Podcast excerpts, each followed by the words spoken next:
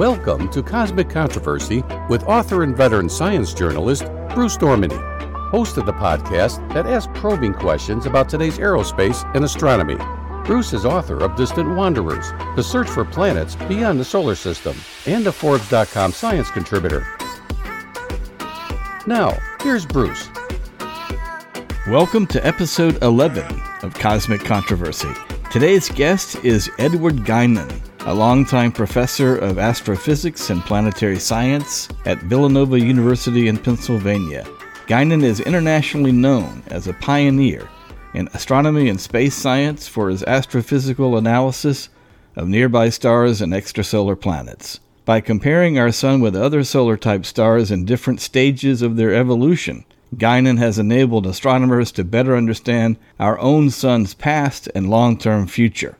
Guinan has also spent considerable time in finding and characterizing potentially habitable Earth-like planets circling nearby stars. But most recently, he was quoted widely on the red supergiant star Betelgeuse's dimming controversy. And in case you are wondering, he is in fact related to the namesake for the Whoopi Goldberg Star Trek character Guinan, the bartender and hostess of the Starship Enterprise's 10 Forward Lounge. Today he joins us from Pennsylvania. Ed, welcome to Cosmic Controversy. Thanks, Bruce. It's great to be here. So, before we get started on the Betelgeuse controversy, which just this morning is heating up, please tell us about your association with the Star Trek series. The character Guinan on the New Generation show is modeled after Texas Guinan, and she was an actress, an entrepreneur, and her most famous part of her life was in the 1920s when she ran speakeasies. These were nightclubs in New York where during Prohibition you could get drinks and gambling and things like that. And I really didn't know much about her until the internet came along. I decided to check her out. And it looks like she is related. As far as I can figure out, she's my grandfather Guinan cousin. My grandfather and her were cousins. Oh, okay. That's as best I can do with it. Our most famous expression was, "Hello, sucker. Come in and put your wallet on the bar." That was her shtick. But she was very, very well known to Gene Roddenberry and older, like people my grandfather's age and a little bit older than that. So Gene, she was pretty famous in the 1920s, 30s, as a pinup. That's probably where he came across her, but that's where it came from. That's why Whoopi Goldberg, who plays Guinan, works in a bar. Anyway, let's get on to Betelgeuse because it's a star that anyone can see without the need for any sort of magnification from their own backyards. And just this morning, NASA released a press release noting that Hubble observations show that the unexpected dimming most recently was caused by an immense amount of hot material ejected into space, forming a dust cloud that blocked starlight coming from Betelgeuse's surface. They suggest the dust cloud formed when superhot plasma unleashed from an upwelling of a large convection cell on the star's surface, and it passed through the hot atmosphere to the colder outer layers, where it cooled and formed dust grains. And then by April 2020, the star had returned to normal brightness. There's a paper appearing in the Astrophysical Journal on these on this most recent assertion. So, what are your thoughts? Well, I actually I'm on the paper. Oh, okay. I didn't realize that. I haven't even seen the paper. I didn't even realize. Well, I'm in the et al. Okay. But I contributed to the photometry and helping interpret it. Yeah, it's that's the claim that she had a really good she had time on Hubble 6 visits last year before anything happened. She had this scheduled before Betelgeuse was doing anything, and she was lucky to have that already scheduled. Who was the first author? So she's who's the first author on the lead author? Andrea Dupree. Andrea Dupree, okay. And the paper's out today. You can get it on AstroPH. Okay. So, and there's a big press release also is out that NASA wrote. It's very nice. So I assume since you're on the paper, you concur with the results. No, not exactly. Okay. Right. I concur with some of the results. I mean, the paper, yes, the press release says mystery solved. That's how it begins. And I go, oh, wow. And because I don't think the mystery is solved. The tie-in is that she saw strong emission lines in the fall from the star's surface. And this is when the star was at maximum expansion velocity. And sometimes you get these. You get these in Cepheids and you get these in Myra stars. So the tie-in is that, yeah, the lines appeared and they were strong. The connection to the dust cloud is not, it's not certain. It's just that it happened in the southern hemisphere, and that's where the sphere image, this an image of Betelgeuse, a beautiful one taken by the VLT with sphere, shows a dark area in the southern hemisphere of the star. So she tied the magnesium emission lines that were seen, and they were pretty strong. They were like 2 times normal, with assuming that it ejected material, and that material, got in the line, cooled down in time to dust, and got in the line of sight. All that could be true, but it's not what I would say conclusive. It's a good idea. It's a good theory, hypothesis for what happened, but it isn't the only one. You know how these things are. I had it happen to me. The press releases are hyped, so you'll get to read them. I remember having a press release, and every time it was wishy-washy or had a caveat that was stricken out, removed from the press release. That's why it goes mystery solved. I would say mystery may be solved, but that's not the way press releases go. So that's the story. It was a very, it was a fabulous. She could, Hubble could resolve the star. The star is pretty big. The star is 45 milliarc seconds across, which is large for a star. Only one other star has a bigger diameter, angular diameter. So they put the spectra, they took spectra across, and they saw that on the southeast side, there was a strong enhancement of these emission lines that come from the chromosphere. So that part's all good, and it coincided with the maximum expansion of the star. So it's nothing. I don't think the mystery solved, but this is one good explanation of what happened. Now, what do you mean by the maximum expansion of the star? Well, the star pulsates or expands and contracts, or in this case, it may have been a supergranule. The star has giant convective cells, theoretically and observationally. The sun has what are called granules. Mm-hmm. The granules on the sun is where they're really the bubbles of hot plasma coming up from the sun's interior that are 300 miles across and last for five minutes, and they sink down. That's how the heat's transported. When you have a gigantic star like Betelgeuse, which is 4 AU in radius, you can scale up these convective cells. I call them supercells. And Martin Schwarzschild, who did early work on this in the 1970s, called them supergranules. So she's saying that one of these cells was extra strong, and it produced a shock front or wave that produced the magnesium, the heating that produced magnesium HK lines, the emission lines. And then this part's not sure. You don't see the material blowing out, nor do you see large Doppler shifts. That part's inferred. Mm-hmm. The observations are solid. You did see the lines there and the emission lines, and they were weaker in other phases. But the other explanations... Go ahead. Oh, go ahead. Well, I was just going to say, interestingly enough, this does not... It invokes an astrophysical origin of the dimming, but not really, because technically it's the dust and not something going on internally in the star that's causing this dimming. Is that right? Sort of. Yeah, if you want to look at that way, there was a large expansion taking place. And so the star's upwelling, which is unusually large, then produced the dust and made it dim. But that isn't the only alternative. I've been observing the star since I was a child, since 1980-ish, 81. Mm-hmm. And so I kind of know what photometry, you know, I've seen the photometry of it, and I even, you know, I go back to the older data. It has a six-year period, and if you call them periods, they're not exactly period, they're not exactly strict periodicities, and a 420-day one. The thing that took place last year was tracking the 420-day period. I had it predicted to happen in the middle of February, you know, but I didn't know, you know, it was going to be that deep.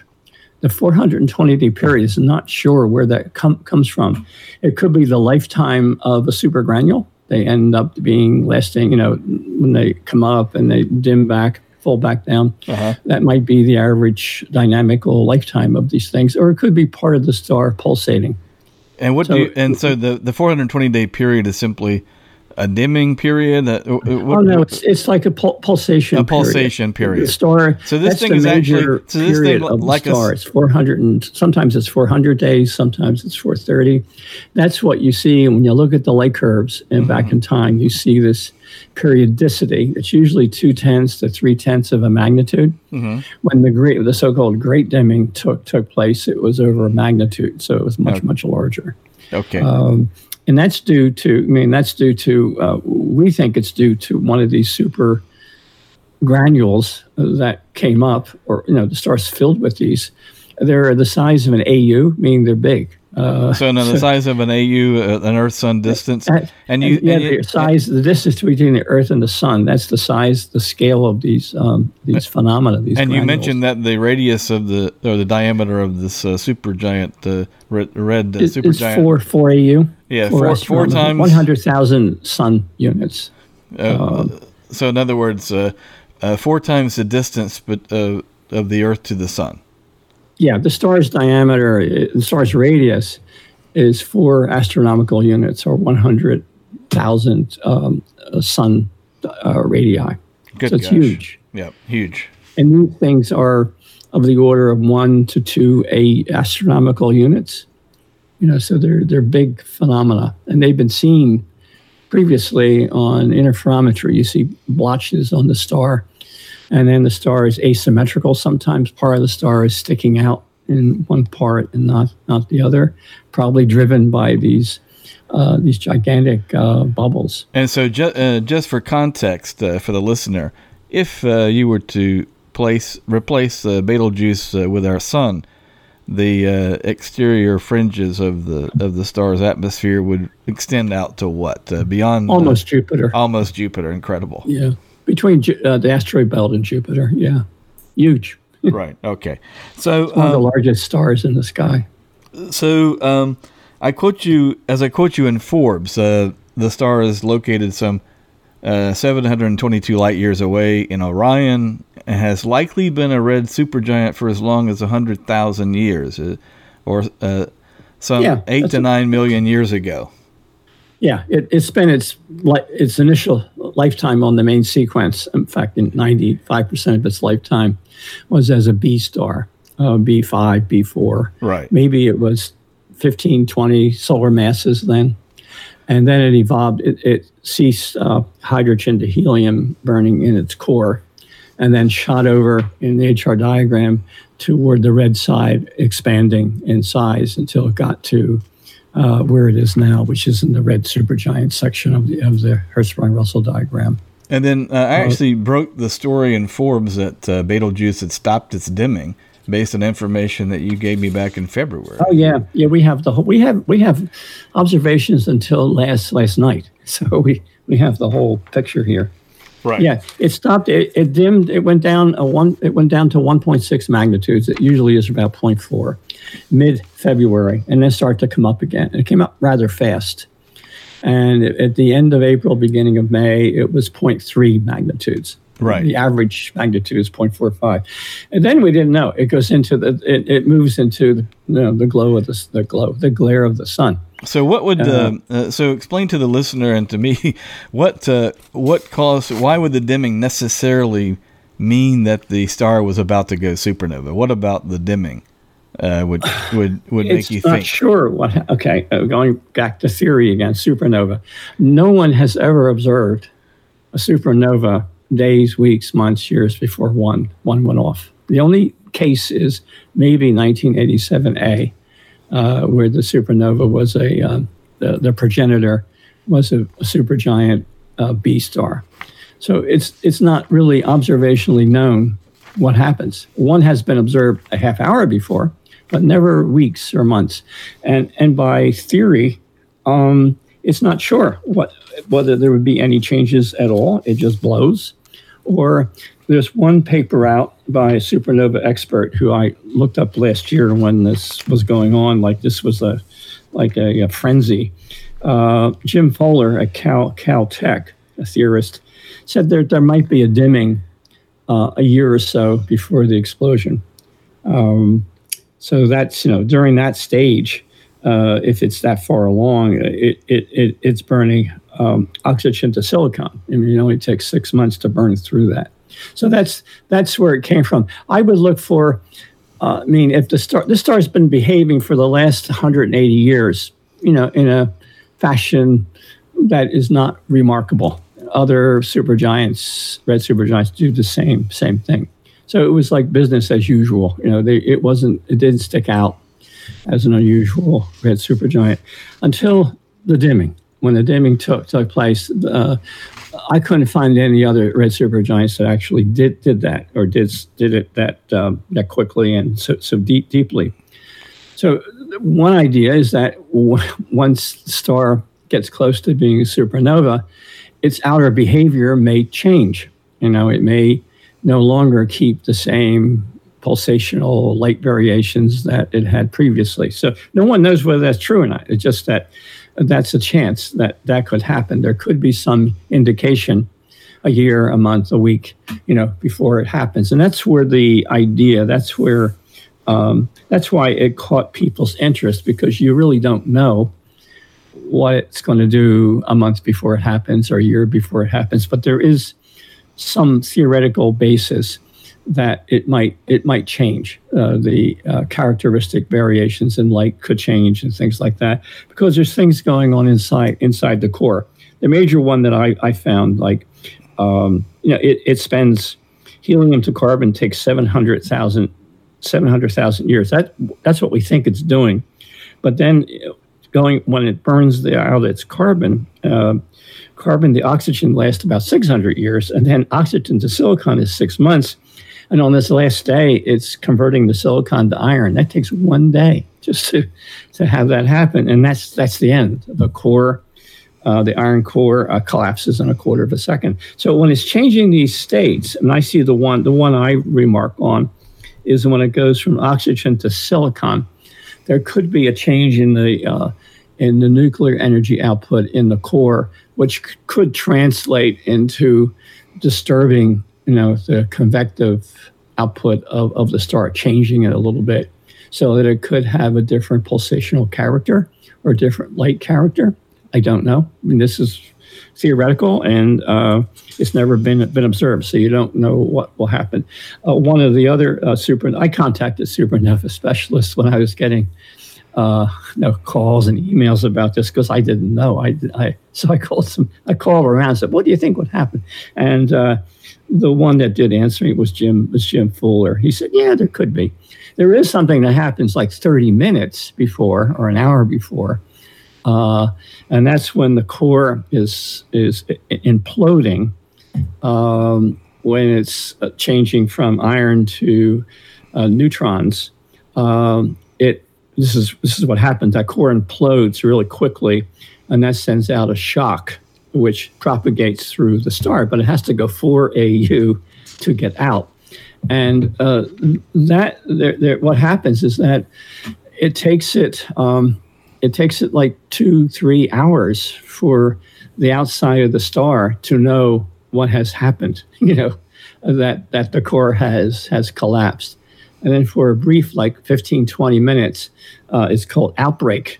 And that's when the shock reaches the surface of the star. And that's been seen. It's been seen only by 2 people. Well, it wasn't a person. The Kepler satellite saw it. And a guy in South American amateur astronomer saw this really brief, rare event where you see the breakout of the shock wave. It pops up, it goes up a few magnitudes, and then it goes back down, and then the whole star, the shock reaches the whole, heats the whole outer atmosphere of the star, and it blows, and that's when you see it get really bright. And you're saying the Kepler Space Telescope saw this accidentally, it looked at tens of thousands of supernova galaxies, extragalactic supernova. Yeah. And by chance, they saw this phenomena happen. Okay. It happens during atomic bomb explosions. And so this, this would be a core collapse supernova. Rather than a type 1, which is a white dwarf. And just give us a parenthetical definition of this type 2 core collapse supernova. That's it. A type 2 supernova is when it develops an iron core. Iron core implodes, making neutrons. Because, giving out huge amounts of neutrinos. Because the star has run out of fuel, basically. Isn't it? Yes, it has. Okay. Suddenly, it wasn't expecting it. See, all of its life, it was able to live on by when it burned up hydrogen, it went to helium, and it burned its carbon, and it got oxygen. So it was like breezing along, and then it really didn't know that iron isn't going to fuse or fizz, and it just collapses, and with unbeknownst to the star. Okay. And a type 2 supernova, type 1 supernova, are the ones they use for distance scale. That's right. They are caused by accretion of gas onto a white dwarf, and the white dwarf gets to be 1.4, 1.38 solar masses, and then just explodes. That's right. There's no remnant left anymore. Okay. So anyway, that's the difference between the two, and the light curves look differently. A type 2 supernova doesn't have hydrogen. So let's ejector. Let's wrap this up with Betelgeuse. But one last question. We're getting ahead of the game. So the although you never know. Anyway, with the Betelgeuse, this paper posits that this was basically dust. Intervening with our line of sight of the star itself. And that produced the dimming. And, the bottom line is this was a kind of a random, strange event. I mean, it's not something that you could predict, right? Right. Okay. Although I have to say, it isn't verified. There are other ways of explaining what happened. But, but if this is verified, this would be just classified as it's not part of the known of the star's normal behavior. It's just a weird, in 180 years, a weird event. Yes, it's a weird event no matter what caused it. We have a different idea of what caused it. We think it's a supercell came up like a giant granule and then subsided, causing it to be dim. Because there's radial velocities. There's radial velocities. These are measuring the star's expansion and contraction are taking place at the same time. Right. The other place against the dust is that there's no change in the IR, the infrared, infrared or the molecules around, which should have changed. So there's nothing there. The star's just stagnant, nothing happened. Dust blocks light, but it does re-emit in the IR region. It has to get out somehow. So in other words, even though you're on infrared observations during this time and there's no change, there should have been a brightening. So even though you're on the paper, which this press release is referencing, this is not necessarily your preferred idea about what happened, what caused this dimming. It's not my preferred idea, but it's a reasonable one. Okay. All right. Well, if I completely disagreed with it, I wouldn't be on the paper. It's possible. Okay. So anyway, Antares is the second nearest. It's actually the closest. It's probably nearer. Yeah, 650 light years away in the constellation of Scorpius. It is closer to the sun than Betelgeuse. Is there any idea when Antares might go supernova? No. It's about the same age. It's not as unstable. I mean, Antares only varies maybe 0.2, 0.3 of a magnitude. That's any indication of when it's going to go. Antares is actually a better target. Because it's in a cluster. It's in an OB It's called the Upper Scorpion OB Association. So the distance of the cluster is known and the age is known. So Betelgeuse doesn't have that advantage. Betelgeuse's distance is not well known. And so I like Antares better, but it doesn't have as much, you know, history to it. People didn't start observing it until 1945 or so. We're observing it. It doesn't vary as much. It's just as likely to go. Antares is often referred to as Betelgeuse's forgotten twin. And you know what's wrong? It's in the southern hemisphere, and so it's not as well, you know, looked at than Betelgeuse is. Okay. So what is the Secret Lives of Cepheids program? I'm sorry, I can't talk about that. It's a secret. I just had a drink of wine. Secret Life is just an, you know, in terms of the astronomy world, you try to come up with a good, you know, title for your programs, and so we called that program the Secret Lives of Cepheids, and that was started by my student, my then student. He's now professor of Villanova, Scott Engel. In the 2003 or 4, that became his PhD thesis.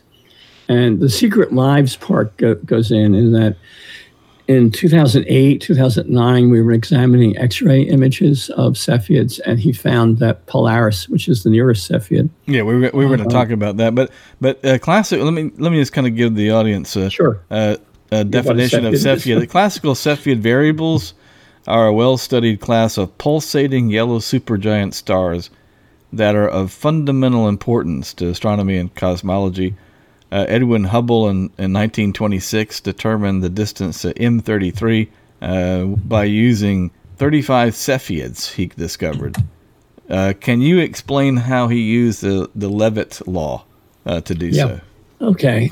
Cepheids are F to G, maybe some are K. They're cool supergiants. Spectral types, F to G. Spectral type of F. That means their temperatures are like 7,000. That would be an F star to 5,000 degrees Kelvin on their surface. And they're in what's called the instability strip in the Hertzsprung Russell diagram. They're in a place where luminosity and temperature, where they're not stable and they pulsate. So they're pulsating variables discovered, you know, in the late 1800s. And Henrietta Leavitt, Harvard observed, found these stars in the Magellanic Clouds because they could see a whole group of them. And you could see the light curves. They have a sharp rise in light. They have a slower decline, and their periods are like 4 days to about 20 days. What's significant about them, what it used to be called the period luminosity law, but because Henrietta Leavitt discovered it about 10 years ago, they renamed it the Leavitt Law. She discovered that there's a relationship between the luminosity of the star and the period. The more luminous they are, the longer the period. And that's because that's the way stars pulsate. If you have a more luminous star, it means its radius is bigger and it's less dense. So the pulsation of a star generally depends on 1/4 the square root of the density of the star. So you can imagine as the star gets bigger, you know, radius is bigger, its density is going to go down. Mm-hmm. So that's where it comes from. So that's what defines the period luminosity law. Long period, more luminous; short period, less luminous. And they follow a pretty strict relationship between those two parameters. So it makes them useful for determining distances. So this is what Hubble did. So he was observing M33 with the 100 inch. And he found, you know, these stars, and they had the characteristics of the Cepheids seen in our own galaxy, which obeyed the period luminosity law. And he made light curves and found several of them, 20 of them, or 35 of them maybe total, in there. And he was able then to use them as light bulbs. If you know the period, you know it's a Cepheid. Use the inverse square law of light, and you can find the distance. That's what he did. So they're distance indicators. You measure the period, you measure the apparent magnitude, that is how bright the star is in your telescope, And then you apply the period luminosity relationship and you find out how far away they are. And so they are the backbone of the extragalactic distance scale. Okay. Because of this famous period luminosity law, now known as the Leavitt Law. And so a press release, so Delta Cephei is the prototype of all the Cepheids, if I'm not incorrect. You're exactly right. So a press release notes that the surface of Delta Cephei reaches supersonic speeds of about 82,000 miles per hour, while the star shrinks and grows by roughly 2 million miles during each pulsation period. I don't know who made those measurements, but I think my student did. Oh, okay. Although it's been measured previously. How do you measure such things? Variations. That's incredible. How do you measure it? And you take radial velocity. That's where you measure the Doppler shifts, and you can determine the speed. Okay. So so they undergo, when the star is at maximum brightness, it's when it's smallest and has just contracted. So they put these together. You have the Doppler variation over the phase, over the period of the star, and you have the light. And you can put those together, and you can determine how the star is contracting or expanding towards you. And you'll have on top of that what the brightness is doing. So that's been done for over 100 years, that kind of work. Okay. Since they were found to be variable stars. So let's talk about Polaris, which is arguably the best-known Cepheid and the nearest Cepheid to us. It's a pole star, pretty much. If you go out on a dark night and you let your eyes adjust, you can pretty easily find it, if you can still see at night. I can see very little. It's a second magnitude star. A lot of people think it's they mistake it with Sirius. They think it's a really bright star, but it's bright, but not. No, second magnitude's pretty good. That's right. But in the city, it's not so easy to see. No. And the older you get, the harder it is to see anyway. Yes, it is. So as I know, I wrote in a 2009 article for Astronomy magazine, since the era of Persian astronomer al-Sufi in the late 10th century, Polaris has arguably increased its apparent magnitude from 2.85 to 2. That means it has become almost 2.5 times brighter in little more than a millennium. And Ed, so you spent time in Iran actually poring over Al-Sufi's 960 AD readings of Polaris and noted that this pole star is much brighter than the third and fourth magnitude stars that make up the present-day Little Dipper. And furthermore, if Polaris had been second magnitude during Al-Sufi's time... It was third magnitude during Al-Sufi's time. Oh, okay. So if Polaris had been second magnitude during Al-Sufi's time, the ancient astronomer would have likely recorded that way. Oh, easily, yeah. So is that still correct?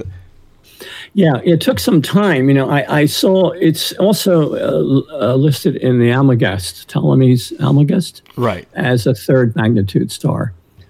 These magnitudes are, visual, and they're, have errors of half a magnitude because they were doing visual observations of them. So I was curious about that because it's one of the few stars that's kind of way off. Most of the time they're pretty close to modern values. So I saw a modern copy of Al-Sufi's book. It's called The Fixed Stars. But it was a copy. It was made in the 1400s. So I happened to be visiting. I lived in Iran for 3 years. So, I can speak a little bit of Farsi, and I know the customs. I got friendly with one of my students, not friendly, I knew one of the students, and he arranged for me to see the original manuscript. It's underneath there's a city called Mashhad, which is in the eastern part near the Afghan border, and that's where they have one of the holiest mosques. It's to the Imam Reza. He's like maybe number 2 or 3 in Shia, in the Shia world. Mm-hmm. So there's a giant mosque there. It holds, it's huge gold dome, and it can hold, at one point it can hold 7, 8, 10,000 people. But this manuscript was supposedly in there. And so he got me access to it. I had to go through ritual, washing and all that to get in. I had to be wash my feet, hands, and all that. And it was right under the tomb, which is very unusual. So I went in the cellar of the place and with the father of my student, the imam, allowed me in. And then we actually found it. It was not even kept very nice. It wasn't, it's just sitting there. It didn't take very long to find it. And it's written in Old Persian, so I can read some modern Persian, but in Old Persian, the script is different. I can understand some things, but not all. So I had a student there who read it for me. We found the page. It was fascinating to do this. It was fun. And I took a photograph. I was allowed to use a flash, but I didn't because I didn't want to wreck it. And lo and behold, I looked up Polaris.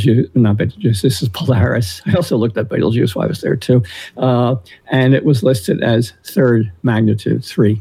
There's the Arabic letter for 3 is pretty easy to figure to see. And then I looked at annotations, if there's any annotations and things like that. So Sufi gave colors of stars.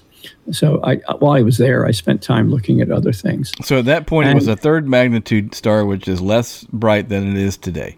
Yes. Yeah. Today it's 2nd, but getting fainter. Photometry carried out over the last 40 years shows it to have gone from about 1.952 to 2.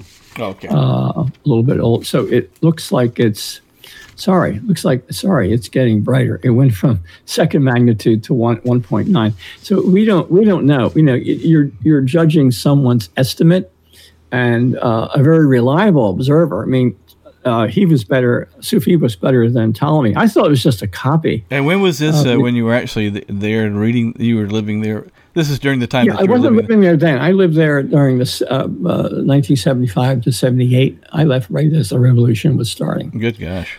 I probably overstayed my stay there because the revolution was starting. Tear gas and things like that were going on. Right. So I went back I couldn't go back after the revolution for a long time. I went back in 1998, and then there was a meeting in 2003 in Mashhad, and that's when I decided, and that's when I was getting interested in Polaris. And that's how I decided, while I was in Mashhad, maybe I could get in to see the original book, and I did. It took a lot of trouble. About a year ago, I saw it online. It saved me a lot of trouble. Before, and you go to al-Sufi, and it has all the pages. It was kind of neat how they modernized in the last 20 years. So the bottom line is, in terms of astrophysics. Bottom line is that when it appears to have gone from 3rd to 2nd, unless there's some, and also you have to watch out when you're using old observations. You have to compare them. You take all the stars around Betelgeuse, around Polaris, right? And you look at what he measured, and you look at the modern value, and you transform it. It's like doing comparison stars. Okay. So instead of being 3, it came out to be 2.8 or 2.75 when you took the average of what he called a 3rd magnitude star.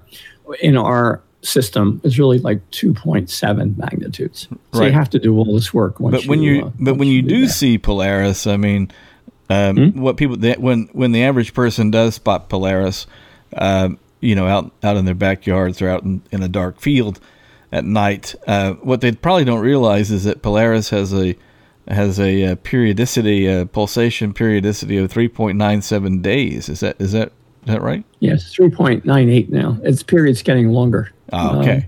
And you wouldn't notice the variation. The variation is like 5%. It in the 90s, it almost stopped pulsating. There's a paper out called "Goodbye Polaris, the Cepheid." It was the pulsation range kept getting smaller and smaller during the 80s, and it was predicted in the 90s to stop, but it didn't stop, and it went down to like 1% variation, and it started to come back up again. So what's unknown reasons? Why the brightening? Why has it been brightening over the last? Why is it bright? I don't know.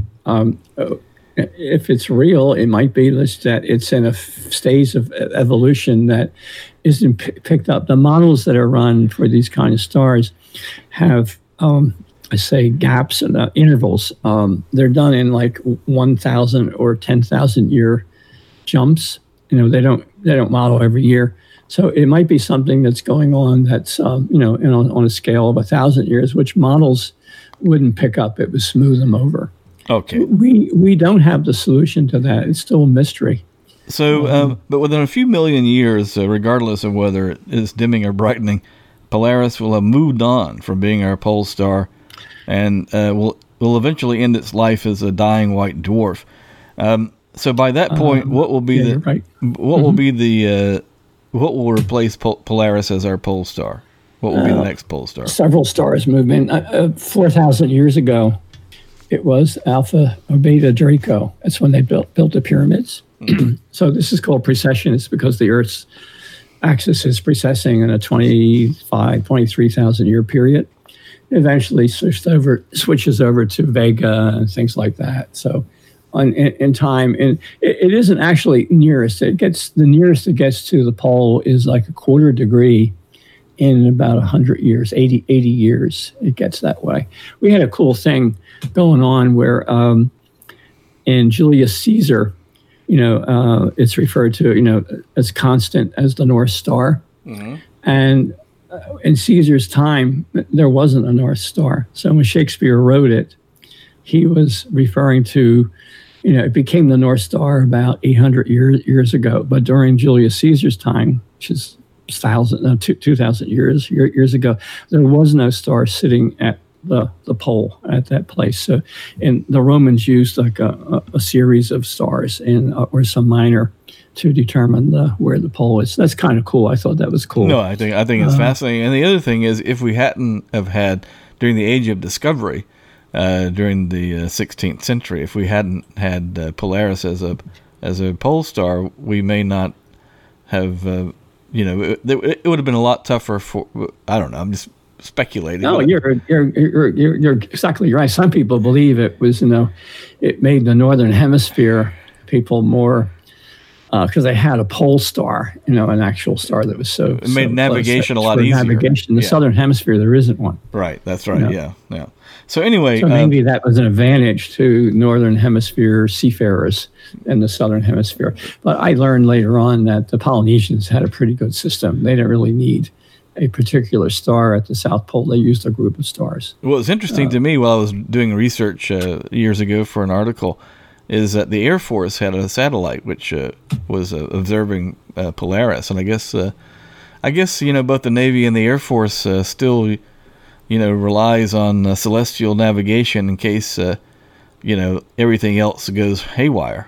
I mean, I've read that. Sure, atomic. If someone blows up a bomb in space, that's the end of all your communication. So you're back to, sextants and things of that sort. So there's always someone on a ship that knows how to do this. That's right, yeah. Just in case, worst case scenario. And they actually have a catalog of the most, that's what the USNO, the U.S. Naval Observatory does, is they keep a record of all this.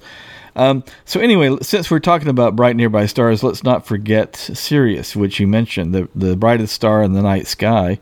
Tell us a bit about the components of the Sirius system, because and the controversy over its color. At one point, someone misinterpreted a text. You said that, remarked that Sirius was a red instead of blue-white. Is actually an A spectral type star, which is one of the hot O, B, and A stars.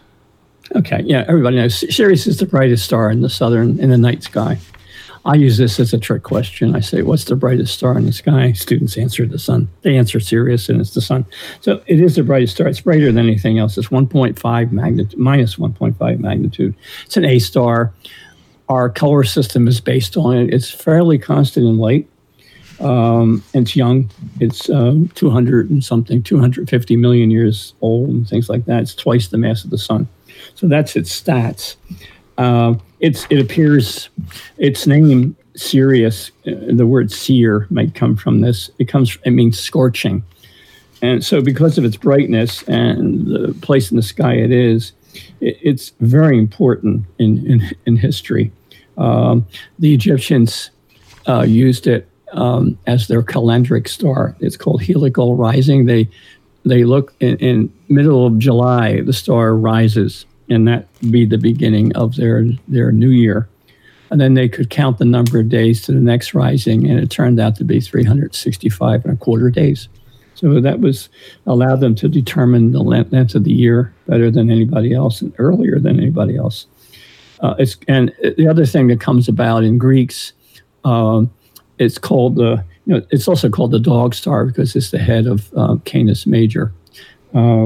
They call the dog, you know, you heard of dog days of August. Absolutely. And that's, these are days, it comes from reference to Sirius being around when it's starting to get hot. The Egyptians used it partly, not partly, but entirely to predict the flooding of the Nile. The Nile would tend to flood around that time of the year. It would flood in July, August, when the waters from the central part of Africa started to fill in.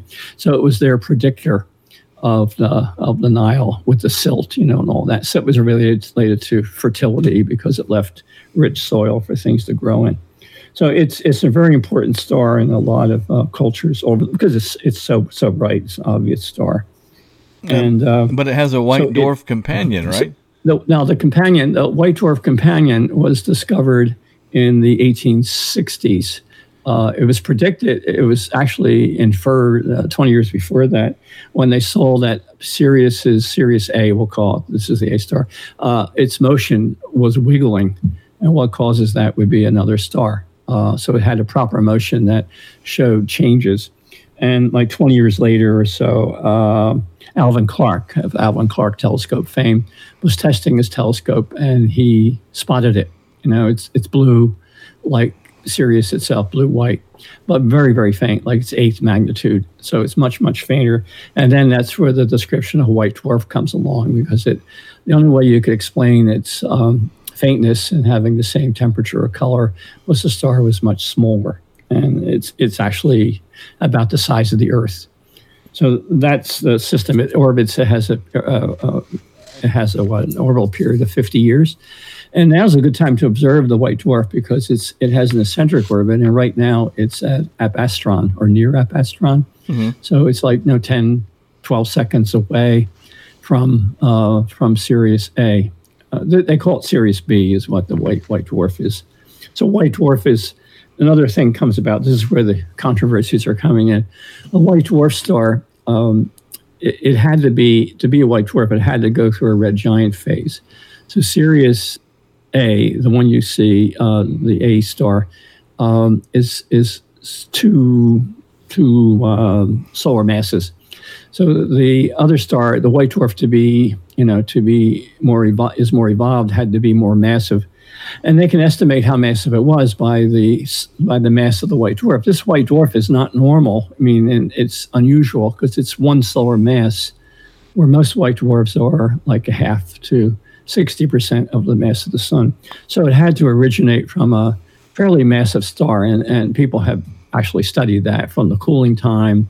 And white dwarfs cool down. You can tell their age when they formed because mm-hmm. they get colder with age. Right. And so they estimate it was originally a 5 solar mass star, and it evolved faster than the bright star you see today. And it went to the red giant phase and had a planetary nebula, and the nebula dispersed. So for a time, it must have been, this is millions of years ago, tens of millions of years ago, must have been pretty bright because it was a red giant. So how close is it to Sirius, the white dwarf?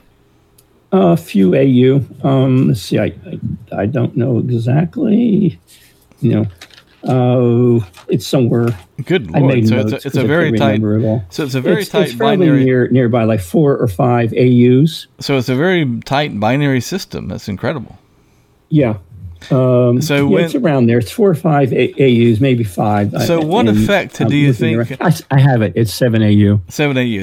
So do you think I'm cheating here? I made a little cheat sheet, so okay. I can remember all of his properties. I don't really study Sirius. Okay. So just last question about Sirius, and that is so back when the progenitor of the white dwarf was a supergiant. Would it have affected Sirius because Sirius was so close? Yes, it did. Sirius is polluted. Sirius is called a metal-rich star. It's because when it was in the red giant phase, it was losing lots of mass of processed material that the star made in its interior. Mm-hmm. So Sirius itself has double, 3 times as much mass, massive elements as the sun does. It's called a metal-rich star. Mm-hmm. And the explanation for that is that this material came from the red giant as it lost most of its mass. And it's down to 1 solar mass now. In the beginning, it had 5, so it lost 5 solar masses, and some of that was accreted by Sirius. So okay. At one point, it was... the white dwarf was the more massive bright star. It evolved more quickly, went through all of its processes of life, red giant, planetary nebula, and now it's a fairly hot white dwarf. It's like 25,000 degrees. Okay. So you know a lot about this system because it's a binary 50 years. That means you can study it, and they know the masses and very precisely, and ages to the system. Okay, so last thing about Sirius, we didn't cover the color controversy. Okay. Go ahead. Yeah, it's one of the, and colors are hard. In the ancient world, people had different ideas what, red and orange and blue were. But in Ptolemy's catalog, it's one of the stars along with Betelgeuse and Arcturus that's listed as red or orange. And so that led people to believe that 2,000 years ago, 2,500 years ago, the white dwarf was going through the red giant phase, and thus would look red, but it would also be very, very bright, which isn't noted. So some papers came out on 1 or 2 papers came out claiming that it was a red, to explain the color. It was a red giant then, and. So I think one got published in a reputable journal. It turns out that's way off. That's only 2,500 years ago. So all the time it takes for the white dwarf to cool down, the cooling age is 100 million years. And also, if it was that near only 2,000 years ago, the planetary nebula, remnant. Would still be seen. So that lasted for that controversy was around for a few years. Okay. And there were some people who published that and promoted it, but it's all but dead. Okay. So, gotcha. All so right. You might want to hear all that right. part. Okay. All right. So let's move on to astrobiology in a sense, the search for planets around other solar systems, and also which type of star is best suited for planets that might harbor life. And in your Goldilocks program at Villanova, you note that there are 3 times as many K-dwarfs in our galaxy as stars like our sun. Roughly 1,000 K-stars lie within 100 light years of our sun as prime candidates for exploration. These so-called orange dwarfs live from 15 billion to 45 billion years. And by contrast, our sun, now already halfway through its lifetime, lasts only 10 billion years. So K-stars are only 80% of the sun's mass and cooler, and may actually be best for long-term civilization. What are your thoughts? Well, exactly right. We have programs at Villanova that go on starting 25 years ago. One's called the Sun in Time, where we studied the properties of solar-type stars. Yeah, we're going to get to that. Go ahead. We're going to get to that later, but go ahead. I'll just quick. And then we had a program funded by NASA for a long time called dealing with red dwarfs and their habitability. And then it got to be like red dwarfs are nice targets. There's lots of planets around them. But because they're so dim, you have to be very close to the star. Like I would say, like a 20th of an 8 AU. You have to be like well inside Mercury's orbit to be warm enough to have liquid water. And also M stars. I mean, I'm stabbing myself on the back in some ways because I still study M stars and still get funding for them. But we're beginning to wonder whether the activity of being so close to, you have to get so close to the star, you're tidally locked. And these stars are not like, they flare a lot. They're very active. They have deep convective zones. which produce a fair amount of magnetic activity and resulting flares and coronal mass ejections and things like that, that a nearby star, a nearby planet, it just could be zapped, you know, in the first 2 or 3 billion years of its life, could have its atmosphere, if it had one, stripped away, the water evaporated away, and things like that. So we became a little bit, you know, sanguine about whether M stars make good hosts, even though they live trillion years, you know, and things like that. They have a very long lifetime because their masses are low. So you became a bit dubious about why. I still am. I'm still. You never know. You know, planets have strong. If these planets have strong magnetic fields, but not to digress. We don't know. You know, what's life? There could be extremophiles. There could be you know, life forms that like being X-rayed. Right. But you know, but not to digress. I mean, we digressed a lot, but not to digress too much. But there is still a lot of research going on the, you know, why planets around M dwarfs, these red dwarfs, would make, you know, people are arguing to the hilt about why, you know, they could still host life or extremophile bacteria. And it's tempting just to say, hey, okay, you know, but let's look at the K dwarfs. So here's how it goes. You know, the only example of life is, you know, Earth around a G type star. Right. And so you have to give them, G stars, you know, a lot of credit because it's the only example so far. And M stars there's so many of them, you know, 70% of all stars are M stars. So maybe just a fraction of the planets, you know, around M stars, there's some way, like the extremophiles, life makes it, lives under oceans or, you know, under the oceans and things of that sort, on the dark side of the planet. So you get into G. The problem with G stars, if there's a problem at all, is that the habitable zone is around, you know, 1 astronomical unit out to about 1.5. That's like sort of where Earth and out where Mars. That's where you would have liquid water if you had, you know, Mars would have liquid water. It did have it once if it had a greenhouse effect. So, but the trouble with them is that G stars do evolve. They do change. So, last question about the K stars, because two nearby. Yeah. For the listener, the two nearby K-stars, Tau Ceti and Epsilon Eridani, were early targets of the 1950s Project OSMA, initiated by Frank Drake. And in fact, if I'm not mistaken, Frank Drake, you know, used one of the radio telescopes at the Green Bank Observatory and turned it on Tau Ceti. That was the first SETI effort. Very good choice. A K star, an orange dwarf. So, do either of these stars, Tau Ceti or Epsilon Eridani, have planets? Do we know? Yeah, both do. Okay. The only trouble with Tau Ceti is near the age of the sun. It's actually a G8 K0 star, so its lifetime is about 20 billion years. It looks like it has 3 or 4 planets. And 1 or 2 of them are in the habitable zone where you can have liquid water. Epsilon Eridani, which ties in with Star Trek in some ways, because it was always thought to be where Spock, where Vulcan was. It's a young star, so it has a planet, but it's not in the habitable zone, and also the system is very young.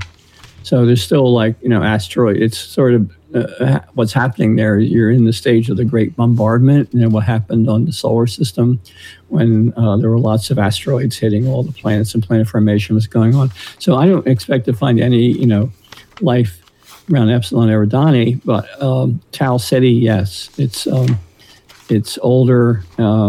As long as the planets are, I'm not completely convinced the planets are real, but people are working on it. Mm-hmm. That would be a nice place. The difference in this stuff is that what you find is that the sun's fine. It's just that you have to worry about that where you are. Your distance is fixed, and as time goes on, they evolve. You That's know, right, and yeah. the sun's getting bigger, and eventually, in 9 billion years, it starts to become a red giant. So the game's over. So in 2016, you worked with a European team to study the potential habitability of the nearest Earth-sized planet, Proxima Centauri b, which orbits Proxima Centauri, the nearest star to the sun. which is only about 4.25 light years away. And you noted in a press release that the planet that now could be like Mars, dry, cold, thin, or no atmosphere. Venus, hot, thick carbon, atmosphere, no water, not viable to support life, or an ocean planet like the Earth. And these possibilities have not been ruled in or ruled out. What do we know about this planet now, 4 years later? Has anything changed? Not much has changed. There's a lot of... you don't know the initial conditions. You don't know. The planet is in the habitable zone now. So the planet would have, it would be liquid water. It's a little bit bigger than the Earth. Not much. It's very close to the Earth in size. What you don't know is going to be tidally locked. So one side will be facing the star. The other side will be in darkness. So you have to consider that. It all depends on the initial, did the planet have water inventories while this was going on? You know, when the planet was forming, did it have water to start with? If it did, it may have been evaporated away when the star was contracting to the main sequence. And when it, when Proxima Centauri was young, it was spinning fast, very active, had lots of flares, and it would have been, it could have had its atmosphere blown off. So that's why there's a lot of uncertainties in whether it's a cold planet, dry planet like Mars, because that's in a case where the atmosphere was blown off, the water was blown off, and it was never water did not come in from comets and things like that. It was not the water was not replenished, is what they say. Okay. So it's you don't know. All you know is that planet is in the right place. I'd rather it be a little bit further out, but it's in the habitable zone. But you don't know the initial conditions, and it had to go through hell for its first 2 billion years, because red dwarf stars, and that's a pretty active red dwarf stars, are have X-rays, winds, UV emission, and that planet is only 0.05 astronomical units away. That's like 5 million miles from the surface of the red dwarf. So it's getting irradiated and hit by lots of UV and plasma. So you have to hope that the planet had very strong magnetic fields. It isn't, to make it. Earth, that's how Earth survived. It had strong magnetic fields. That's right. Because the sun went through these kind of phases too when it was young. There is another planet around that system further out. Right. That's not published yet by the same. I got a private communication on it, because I may have seen that planet 25 years ago. And is that planet any more suitable for life than Proxima Centauri? No, it's worse. It's cold. Oh, okay. Okay. I mean, you'd have to have life. It'd have to be heated by radioactivity. So we'll soon be the news about this is your breaking news on this show that pretty soon we're going to hear about in the media a Proxima Centauri c, right? Yeah, I don't want to say too much more because they're working on a press release. Okay. Yeah, it was inferred from the first paper when they did it. They saw another wiggle. And it's pretty far out. I can't remember. I'm glad I can't remember, because maybe I would tell you, and I'm not supposed to talk much about it. Okay. It's pretty far out. You're talking like a few about where the Earth is from a distance, 1 AU or something like that. Which means it's around a red dwarf like that. It would be really cold. You'd be looking at it would get as much light as Pluto gets. So it would be a very cold, inhabitable planet. But it could stabilize. It's one of the neat things is that you could image it. Okay, so it's last so far away that you could actually it would be many arc seconds away from the star that you could see it. You could you could isolate it from the brightness of the star. So 2 last points about this Proxima Centauri b. You did say that even now it's still tidally locked, right? Yes. Which means that only one side is always exposed to the star, and the other side is dark. Is that right? Dark, you're right. Okay. Mm-hmm. So, I mean, even with the best, the most optimistic climate models, that doesn't seem like a recipe for life to me, right? Not necessarily true, because we had we had stars when we first began the studies of red dwarfs, trying to get money for them in 2000. We got laughed at that. First of all, they would be too small to have planets that are worthwhile. And secondly, they'd be tidally locked, and one side would sublimate out. One side would, if it had an ocean, it would just freeze out on the dark side, and the other side facing would be a desert. But it turns out if they have oceans or an atmosphere like, you know, one bar, a bar is what the atmosphere of the Earth is, even like 2/10 of a bar, there would be circulation. You know, the hot side would be like a low-pressure system. Air would rise there, and then it would be attracted or fall. It would go around and fall into the cool side, and there would be a circulation pattern from air rising out of the hot side, creating a low pressure where it would pull cold air in from the dark side and create a circulation pattern. Earth has this between the pole and the equator. Mm-hmm. It has it in three cells. So there were models run that if the planet had an ocean or it had an atmosphere or both, the circulation would make the planet more moderate. You could live probably on the dark side, but it would be warmed by having warm ocean water come in from the lit side, and you would have air, warmer air streaming in to make it so it wasn't like minus 50, 60 degrees C. Gotcha. Okay. So nowadays the tidal locking seems like it might help rather than hurt, because as long as if it did sublimate out, then you would just have ice on one side. But okay. Now it looks like as long as you can have an ocean circulation, and if you have air, an atmosphere not so thick, 1/10 of a bar to a bar, same as the Earth, right, it would circulate around and make it more even, more moderate. So, right. And also you could live on the boundary, but then you might have winds, right, like you might have strong winds blowing from one side to the other. But so, it's pretty incredible. I mean, to think about it now. We're in a sea of red dwarfs. That's literally the truth. Billions of stars in our galaxy, hundreds of billions, trillion stars in the universe. And the very next star over, our nearest star, already we know today, has two planets. And one might possibly be habitable. I mean, yes, that just shows you how robust. Exactly. That's mind-blowing. Mind-blowing, yeah, and it shows you just how robust the physics behind planetary formation actually is. All right? Let me go back. I think almost every star has planets. So you're looking at, you're maybe looking at like 60, 70% or 80% of all stars have planets. That's what Kepler showed, is that this is... A to Earth project is that when they did a statistical study, something like 2 out of half or 30% of red dwarfs have planets. Right. You know, it's pretty high. So there's going to be a lot of planets sitting around. The next star out, Barnard's star, has a planet. So planets are very common. You know, they're just, that was the main, I would say that was the main discovery of the Kepler mission, the original one. Absolutely. Was to find out, in the Drake equation, what A to Earth is, the fraction of stars that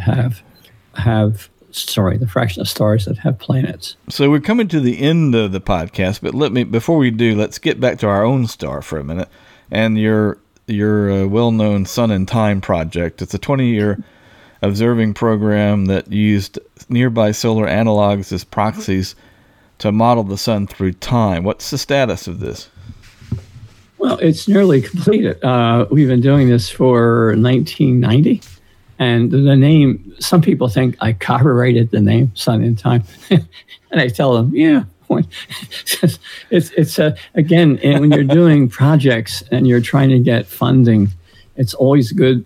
It's like a movie name or a book name, book title, to have a good name for your project. Right. And so that was the first time I ever did that, was with the Sun in Time. And now it's like, people think it's a copyrighted name. I wish it were. I got it from a conference I attended in Arizona in 1989, and I just said, let's call it the Sun and Time, you know, and then it worked out. So it, as you notice, you know, Secret Lives of Cepheids, Living with a Red Dwarf, all these things have catchy names because they tend to get more attention and maybe more funding. All right, when you're trying to get money to support these programs. Yeah. But so with the Sun and Time, what we found in that one, that's my most cited paper, I guess. We took stars of we got solar stars of different ages, like the Pleiades is 125 million years. So we got G2 stars, G5 stars in there, and then the Hyades. And we tried to get trace back what the sun was doing, because you can't do it theoretically in magnetic activity. We knew, you know, what a star does when it's a nuclear evolution, but you really can't model them theoretically to go back. So it's like a time machine. So we took samples of young 100 million all the way up to older than the sun, 8 billion years old, and got examples. And then they're all one solar mass stars. So we could see, you know, what the sun was doing in time. And one of the things we found out, because we observed these with Hubble and IUE and X-rays, is that we're able to quantize what the sun's magnetic activity and X-ray and UV emissions were back to 100 million years ago. And then this is where I got into the astrobiology field. I was attending a conference in, who knows, Graz, Austria. And then I began collaborating with people there, because we had the tables. We had the irradiation tables. We knew what the sun's radiation levels, X-ray and UV and all that were back in time. So that was used in, I was a collaborator on a paper on Mars, where this was used to determine how much radiation, how much X-ray and UV radiation and winds Mars got through time. And that's, in that paper, it was like 2003. They figured out that the X-rays and winds and all that were strong enough to take the Martian atmosphere away. And that was the beginning of that. And did the same study with Venus. Right, and the MAVEN data has borne that out, right? Yes, it's borne out better than I ever expected. Yeah, Mars lost its Mars. What killed Mars is its magnetic field. You were good until the magnetic field died. Mars had a magnetic field, and it's generated from a core. Mars is a small planet, like 1/10 the mass of the sun. So its core, it's where the magnetism comes from, cooled off about 1 billion years into its life. And when that happened, its force field that protected it from the winds that picked up the ions and took the atmosphere away, it was no longer protected, and it started to lose its atmosphere at a fairly large rate. MAVEN's finding that, you know, it doesn't have much atmosphere now, but it's losing it. And mainly it broke up the water molecule, and the hydrogen atoms were carried off, and then the oxygen, heavier, stayed behind. So that was our conclusion, is that the iron that you find there, the iron oxides, the oxygen came from its original water atmosphere. And that's been borne out. That's one of my favorite papers. I didn't know much about planetary atmospheres and loss until I started working with the group in Graz. Okay. And then they did it again on Venus. And then we decided to publish a table where you could just go in and read off, you know, what the sun's or any solar star's radiation was in X-ray or UV. They're the important ones. What X-rays do is they ionize. They ionize the atoms, and the UV will excite them, and the plasma pulls them off. Right, and that's what MAVEN's finding for Mars. Gotcha. It's happening with Earth. So Earth made it through all this because it had a magnetic field that was sustained. Right, and Venus didn't. Venus didn't have a magnetic field, maybe because it spins slow. We don't know the reason, but when they use these irradiances of the sun, Venus was okay for a little while until it lost its magnetic field. Maybe there was an interaction with another planet that slowed it down. whatever happened. But that's what happened with Earth, that's what happened with Mars now. Its protective magnetic field just died off after a billion years, and then the water started to escape, and then the greenhouse effect diminished. And fortunately, and we were doing the modeling. I wasn't doing this modeling. I'm not an expert in that area. They found that it cooled down so fast that not all the water blew off. A lot of the water turned into ice and sunk into the bottom. And hopefully it's still there. Anyway, hopefully it's still there. Let's get back to the sun. And even though the sun is thought to be only halfway through its main sequence, hydrogen-burning 10 billion-year lifetime, the increasing luminosity over time will eventually trigger a runaway greenhouse, and that could happen soon, perhaps within the next 500 million years. And I quote you in one of my articles as saying, "We're near the end of our ropes here now."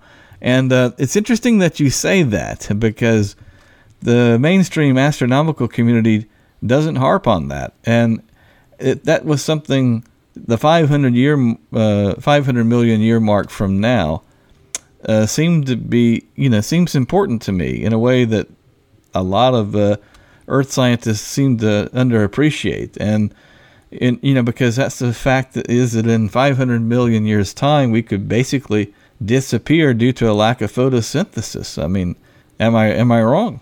It's still not clear if it's a 500 million years or 1 billion years. Okay. It's not exactly clear. There's different models are running into this. It's not my work. I don't do work there. I do the, I know how fast the sun, everybody knows that, and there's just nuclear physics. The sun is it's increasing in luminosity about 7%. Per billion years. So the sun, if you go back 4.5 billion years, was only 67% of what it is today. Okay. And so it's getting more luminous, which means the Earth is getting hotter. But what drives this is interactions with the atmosphere, is what the carbon dioxide and how water react to this. And that's where there's not a settled idea what particularly happens. Some people have this happening, longer now, 7 billion years, and they also have the Earth getting iced over somehow. I don't know. There's a new theory out that I saw, but the one I read about, and this is several years old. I mean, I don't know when I said that. It must have been 5, 6, 7 years ago. Mm-hmm. It was not my work. It was the paper I cited. And they had 500 million to 1 billion years from now, and it's a greenhouse. It's a runaway greenhouse effect.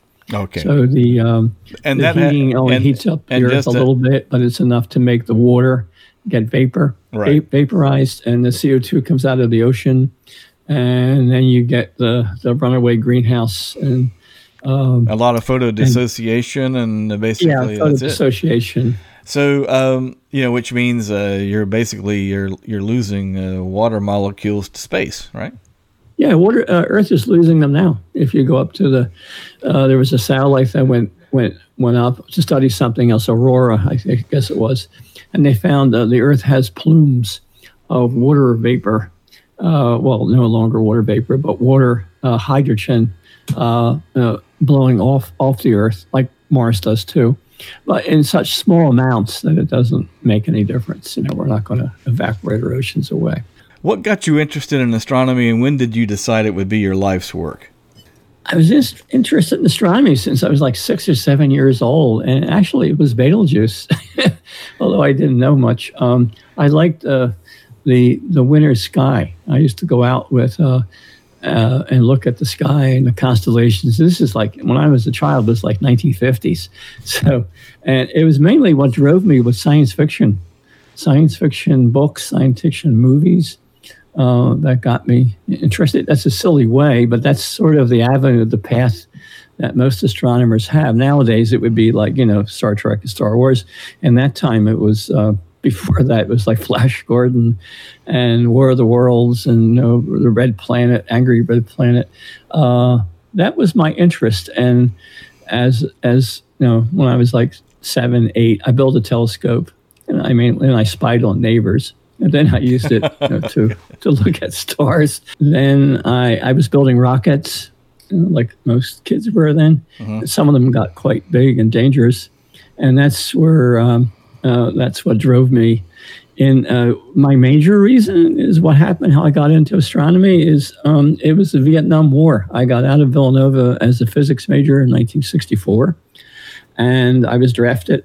And I really didn't want to go. I was took another route. I got accepted into graduate school, and the first school and I applied to biophysics, and I applied to physics, straight physics, and things like that. And the first school to accept me was for astronomy, and I took it. I never looked back. I mean, it's fantastic. I'm still doing it in my 70s, so I don't intend to retire. I intend just to go on. It's not a job for me. It's my love. So do you have a way that listeners can contact you if they want to comment or have questions on social media? My email account or I have a Facebook. Okay. I'm on Facebook. Facebook. Edward Guinan. There's no secret. Okay. And email is my name, edward.guinan at Villanova. That's where I teach, Villanova.edu. Anyway, as always, please follow Cosmic Controversy at Bruce Dorminey, podbean.com, or bdorminey on my Twitter feed. Edward Guinan. Let's hope that astronomical observations and operations will soon be back to normal and that you can continue doing your great work. Thank you so much. Thank you, Bruce. It was fun being on. Thanks for being part of the podcast today. This has been Cosmic Controversy with Bruce Dorminey. Please follow Bruce on Facebook, on Twitter at bdorminey, or his regular posts on Forbes.com. Until next time, clear skies. Music provided by RFM.